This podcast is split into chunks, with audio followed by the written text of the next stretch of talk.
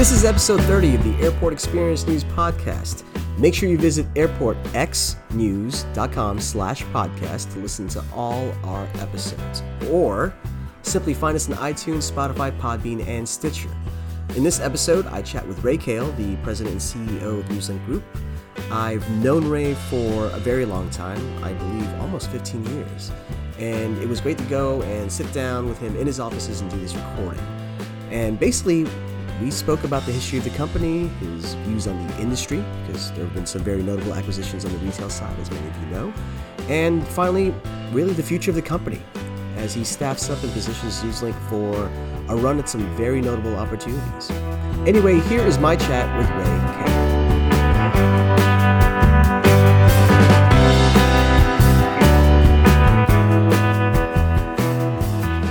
with Ray Kale, the president and CEO of Miami-based Newslink Group. Ray, thank you for inviting me here in your wonderful offices. Thank you for being here, Ramon. Oh, excellent. So, uh, just about, gosh, it's been like a month ago, right, when we were in Vegas at the conference, and we were talking about um, just all the exciting things that you guys have going on. Obviously, you guys have you've staffed up um, to pursue a lot of great opportunities, which are things that I really definitely want to get into uh, in this on this podcast. But one of the things that really got me thinking is there's an opportunity here for you guys or a company of your size in this in the retail space of airports. So I kind of want to focus on that. Um, so before we get, uh, I guess the first question then is, from your point of view, what does the landscape look like as far as the opportunities for a company like Newslink? Uh, well, Ramon, thank you for being here again. It's great to, to spend time together, and thank you for including me, giving us the opportunity to speak uh, to your audience on the podcast. This is great.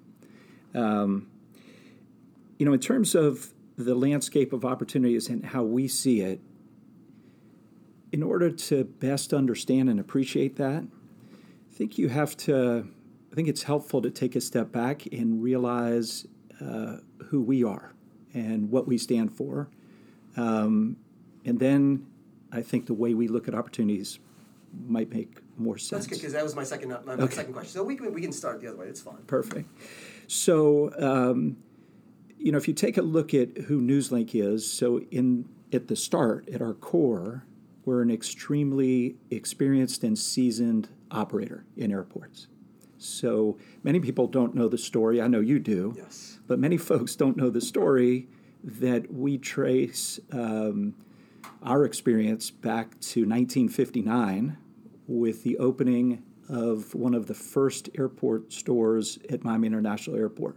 Selling. Well, that was kind of neat. Uh, So you do remember the Yes, story. I do. So, uh, but in actually discussions with my dad this week, I learned a little more about that store. Really? Yes, yes. So we sold cameras, which makes sense in Miami. Remember, it's 1959 Miami. We sold knives and machetes, Yes. and what I found out this week is we also sold handguns. Okay. No bullets. Of course. No bullets. That would be weird. So, well, and it's not weird to sell machetes and handguns. Uh, no, definitely not. So, um, but that was the world that we lived in in Miami in 1959. So, my grandfather was really one of the first pioneers of concession business in airport at a time in 1959 where no one wanted to operate concessions in airports. So, my dad joined, and, and my grandfather was very entrepreneurial, no formal education. Uh, my dad joined my grandfather in the mid 60s. My dad, coming from a military background, he's a Marine. Um, he brought a lot of the systems that we even use today in our business. My dad's also an MBA and a PhD, all in business management. So he ran the company from the mid 60s through 2004 when my dad retired. But this business is the business that I grew up in. So my summers were spent working in the stores, working in the warehouse, um, as well as my partner, business partner, Chris Corge. His summers were spent working in this business also. So I ultimately got my education, became an attorney. I was a practicing attorney for six years before coming back to the business in it was in 1998. So I've been full time in the business for over 20 years. Um, and in 2004, my dad retired, and Chris and I formed the Newslink companies, and we're going on 15 years now. And you had existed as Sergani. Sergani, Sergani. was my uh, my grandfather's last name, Mitchell Sergani. And I reflect on this often, and when I tell the story, it's kind of a neat story, 60 years, but it's not the years that I think is the most significant thing, although that's kind of cool being around for 60 years. It's what we've learned during those years and what we've seen during those years in the world, in the United States, Sure. in airports, Yeah. concession business, airlines, etc. The learnings over that period of time, not only for my family and myself, I think are incredibly important and the foundation upon which and your question was about opportunities it's it's the bedrock of how we look at all opportunities. So over those years it's not just the number of years but the quality of the experience we've had during the years. So we've operated under direct leases with airports. We've operated under leases uh, with authorities we've operated under um, master operators. We've operated under developers. We've operated probably every type of concession that's operated in an airport other than duty free which I, I need to ask my dad why, why we never did. But Might but well. but literally newsstands bookstores children's stores sports uh, stores women's apparel men's apparel electronics stores um, cafes full service restaurants under brands like Juan Valdez Cafe and Dunkin' Donuts, retail brands like Victoria's Secret and Solstice, as well as proprietary brands. So if you take a step back and look at our history, and, and it's our collective history, because it's been institutionalized at this point, you'll see a company that is independent, privately owned, um, proud of our history, proud of the experience and what we've learned, but always evolving, always pushing, always looking forward, always, in my view, uh, trying to reinvent ourselves. You pose the question, so it, in, in a way, I feel like you asked me the time, you asked me for the time, and I built you a clock. but it's important for me to do that so yeah, you kind of get a flavor for. So, when you ask about opportunities, I think that, and this is how we've always thought, our, our number one opportunity, what makes me tick, what I wake up every day thinking about, is how to improve and maximize and deliver in our current environments. If you look at our current operations, we have tremendous airports uh, where we currently operate. And our number one opportunity is to, to do the best job we can for those airports. Our history includes operating at MIA. I think that's important in and of itself because if you look at Miami International Airport, it's a large airport, it's an international as well as domestic airport. We have all types of airlines. We have all types of passengers. We have business, we have leisure, we have international, we have domestic. We have a very hectic environment, and logistics are a major issue.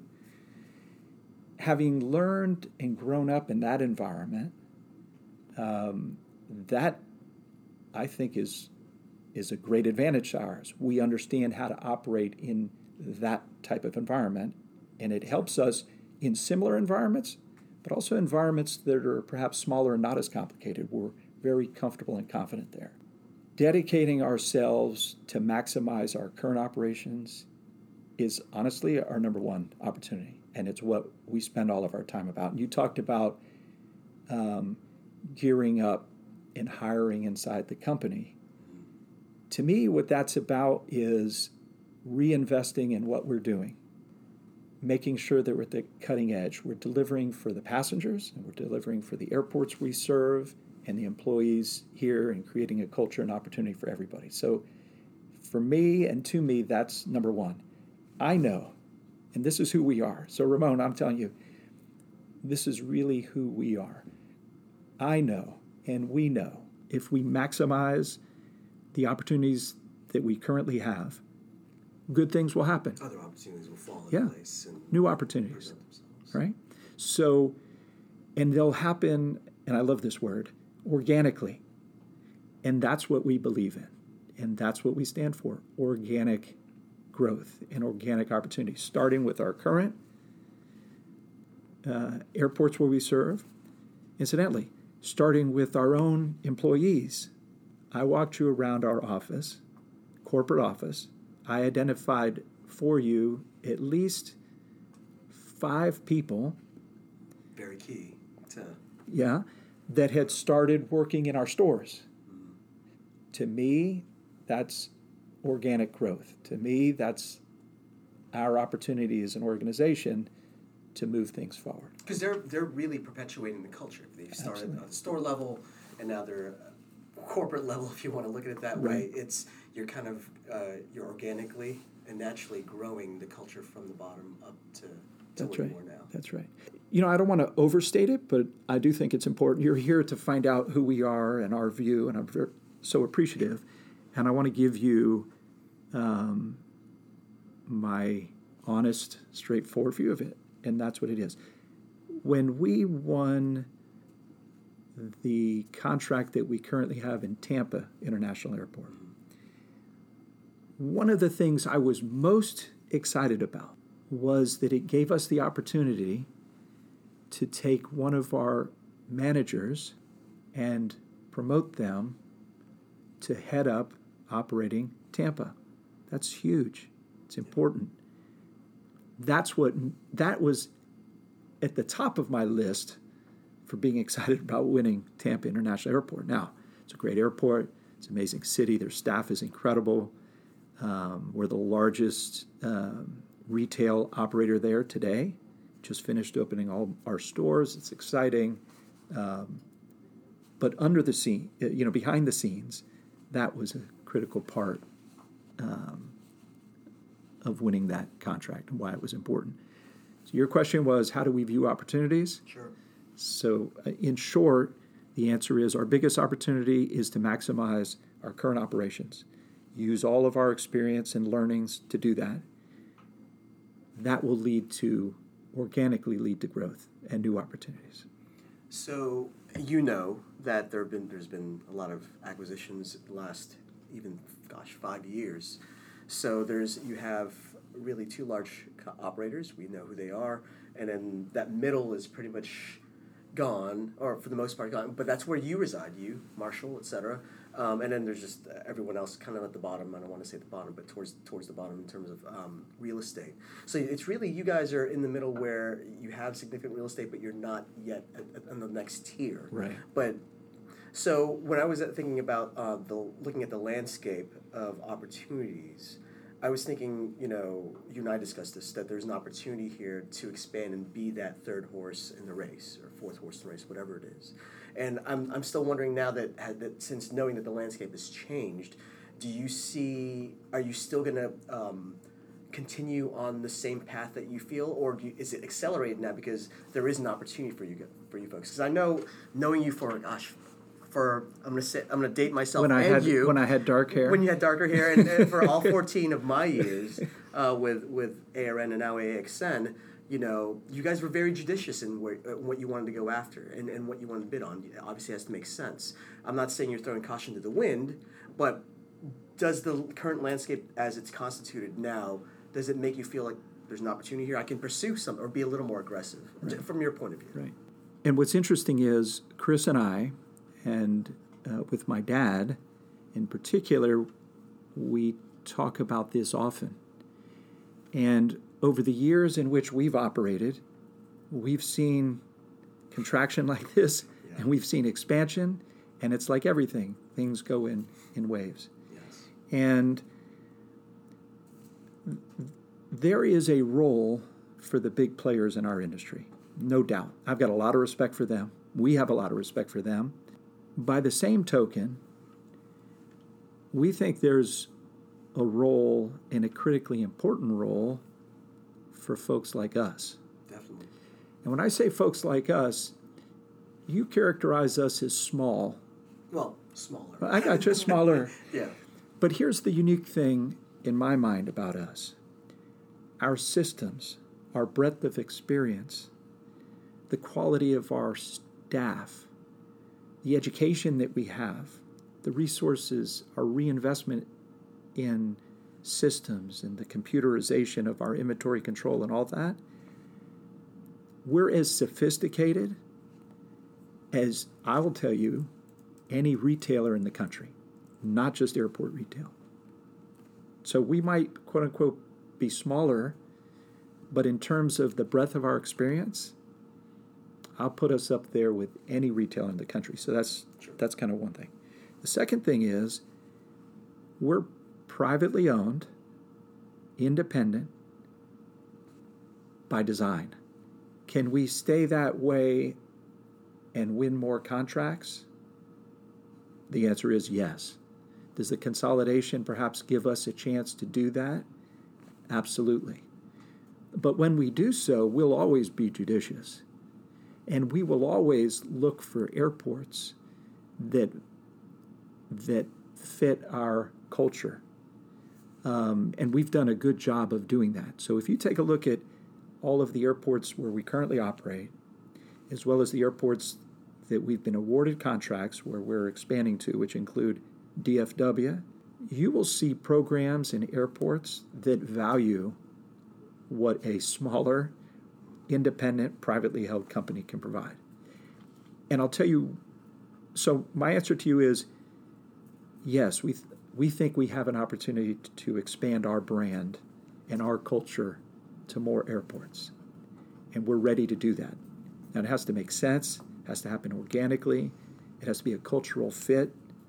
Um, and I think a lot of airports are looking for that personal touch. This business is personal to us. To answer your question, yes, I, I think that there's an opportunity there to grow, but it's got to be consistent. Sure. And and let me tell you what I think airports get with us, right? Because that's important in terms of aligning. Chris and I answer to ourselves. It's a big difference in my mind because what allows us to do is align our goals with those of the passengers. It allows us to align our goals with the airports where we operate, with the communities within which we operate, and it allows us to align our goals with our own employees. It's very unique, right? Chris and I answer to ourselves. Certainly. So, and we can align ourselves to airports and specific requests and requirements and the personal hands-on touch i think the- i think makes a difference Ramona. i really do think I think that's a the big thing. I think we were talking about, like not necessarily just in terms of like size, in terms of like you kind of touched upon it a little bit, is um, agility. So if I if you had to change and, tw- and and pivot or something like that, then you can do it. Or if I needed to get or I need change, I could just get you on the well. If I was your landlord, I can get you on the phone and say, Ray, I have an issue or whatever. I mean, the speed with which you can move and respond to an issue. I'm not going to say it's just um, particular just to, to smaller operators, but you know that's definitely a benefit to a company. well yourself. i don't think that you can call on the phone well, any no listen Yeah. to this No, no, no. you can't get on the phone on one phone call that they would get from you. of Medicaid. Right. You can get Chris and I on the phone, and with Chris and I, you have all the owners, and you get the president, CEO, and chairman. So I think that makes a difference. I think that now listen, I'm not saying At like one in the morning. listen. gonna- No, no, gonna- I'm available one in the morning. Absolutely. No, but what I'm saying is, so I want to take a step back. I'm not saying we don't make mistakes. We do. Oh, everyone does. We do. So the way I look at it is mistakes happen, and in my mind, they're okay when you're pushing to do better. When you're trying to do what we're doing with our with our current opportunities, and you're trying to improve and you're trying to give better customer service, you're trying to do these things, you're going to make mistakes. It just happens. Um, and we're human. But to me, that's not the significance. The significant thing is what do we do when we make a mistake? Right? And I can tell you, and we've had difficult calls with airports who are landlords. And I can tell you, we're all in on making the change. And it's not just me, and it's not just Chris. It's our you can you, you could I invite you go talk to all of our people. They all have the same kind of like burning desire to uh, satisfy, to make passengers, airports happy. And when we fall short, we all take it serious. So I, I do feel that, well, we definitely make mistakes, but when we do, um, I'm really proud of how we attack those mistakes. I think it makes, I think it makes a big difference. Sure. And, and I just want to go back. Um, I kind of pinned this in there. Like I didn't refer to you as a. I mean, you were smaller. I didn't say you were a small operator. Smaller. I, I, didn't take offense Um, to it. I, listen, it's- I, I relish it. Yeah. I- It's our competitive advantage. It This is, is yeah. our competitive advantage. No, definitely. Because I, I, I see more as in like from a real estate point of view. You know, do you have as much as any of your larger competitors? No, but it's just, but not in terms of. I'm not saying there's a drop off in quality or anything like that. Um, but I do believe that the agility part is very key, and and you know, you know, our from being in this business for so long as you have, things move quickly, and you got to act on them very quickly because you don't want it just to linger. Um, which gets me to I, I just took a note here. So you came back full time because you said you were starting doing spending your summers Right. with the company, but you came back really full time in the mid '90s ish or around then, right? Yes. Full time. So even from that point to now, I mean, you've I'm sure you've seen the evolution, the ups and downs, and peaks and valleys of this industry. Um, that, and I'm going to go back to what, what I was asking earlier about um, consolidation, because you touched upon that you've seen mergers, you've seen new entrants, et cetera, but in the time period that you have, you know this business is not like what it was back in my 90s or whatever. I mean, it's gotten a lot more complicated. And it's not just where someone off the street says, you know, I'm going to go into that airport space because it's so Yes. it's so specific and niche. Yes. Right? Do you agree with that or do you Well, I agree with it to a certain extent. Um, and I can't speak for other folks. Sure. And I can't speak for how other companies, either in or outside of our industry, see things. I, I just can't because just from your perspective though? from our perspective, it's become more complicated. But what we do, what we've always done since I was a kid, has been complicated because of the number and variety of stores we've operated, stores and restaurants. Uh, because of the airport in which we our home base, Miami, it's a thriving, busy, growing, always challenging environment. So, I think from our perspective, has it gotten more? I believe it's always been complicated, and that's one of the things I'm proud of. Our ex- base of experience has prepared us for this complication. So I'm not sure I I couldn't. Uh, it's hard for me to say that it's gotten more complicated. Well, I think you've think had that a- long, uh, you have had enough time now to acquire those skills. Yes. So yes, things are changing constantly, but you already have a foundational, you have a foundational experience to, to build off of, as opposed to going from zero. So you're not really going from zero. You're That's you right. have a foundation. That's right. So when something gets complicated or uh, there's something new, you are able to pivot. You're So- not still learning. Yeah, so I, I would say yes. It's mo- let me let me say yes. It's more complicated, um, but we're prepared for it. And and the thing about us that I think also makes a difference when I talk about history and legacy. It's not something that we look back on and kind of just are satisfied or rely with rely on it's a living, living, living, breathing thing for us, which means that that's the foundation upon which we've learned a lot. But we continue today. And since I took over, since we started Newslink, we've evolved with new processes, new procedures, new people. Um, and we've just gone through that again. But the DNA is the same. The DNA is the same, Yep. but we're not stuck to it. I mean, we're not Yep. we're not chained by it. Listen, I'm the third generation of my family in the business. My challenge always was, how do you take this great history, but not be stuck by it, right? Because you can you can have great history and you can then be bound by it. and It drags you down.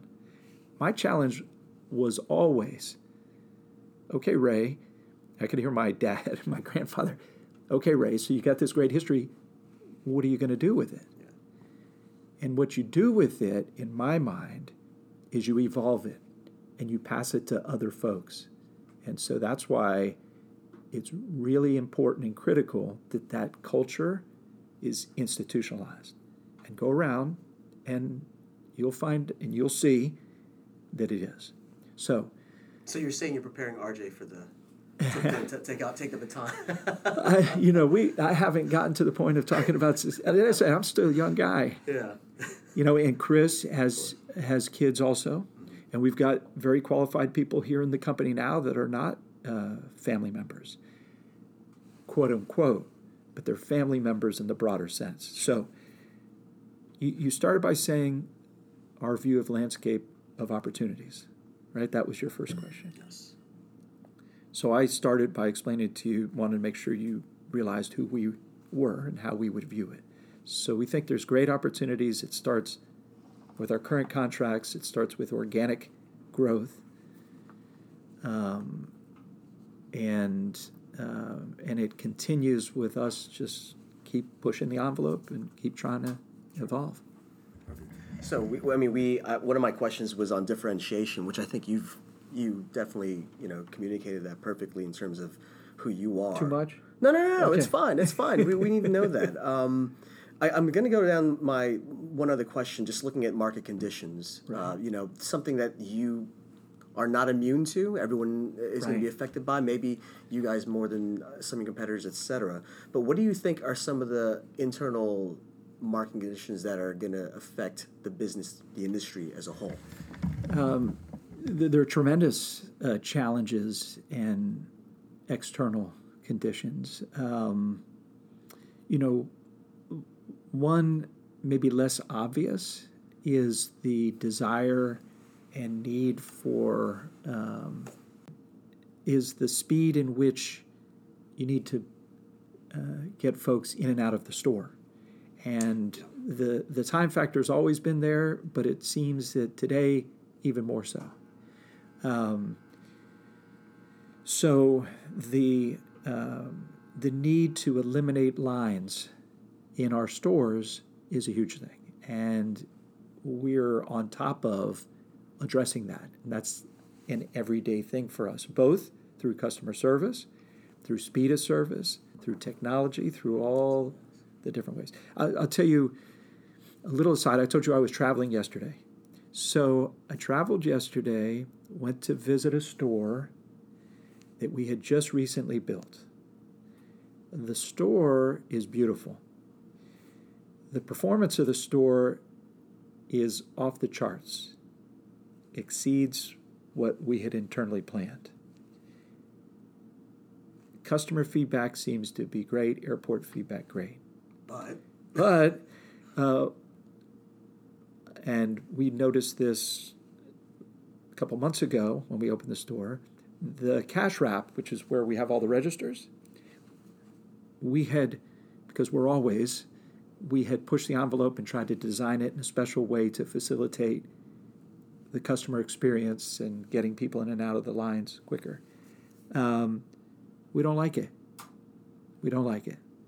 So um, this is internal. Nobody from the outside. I haven't even heard it, but but internally, we just don't think it meets our standards. there's a bit of a choke point, I guess. It- it- point. so, but again, remember, it's a beautiful store, great feedback, sales off the charts. We're redesigning the cash wrap, right? That's what happens. That's what happens. It, it wasn't in our budget. It's not in our budget to redesign a cash wrap. That's what happens when you're able to align, when you report to yourself and you're able to align your values with the customers in the airports, et cetera. It's an example. You asked me for the challenges that we see from the outside.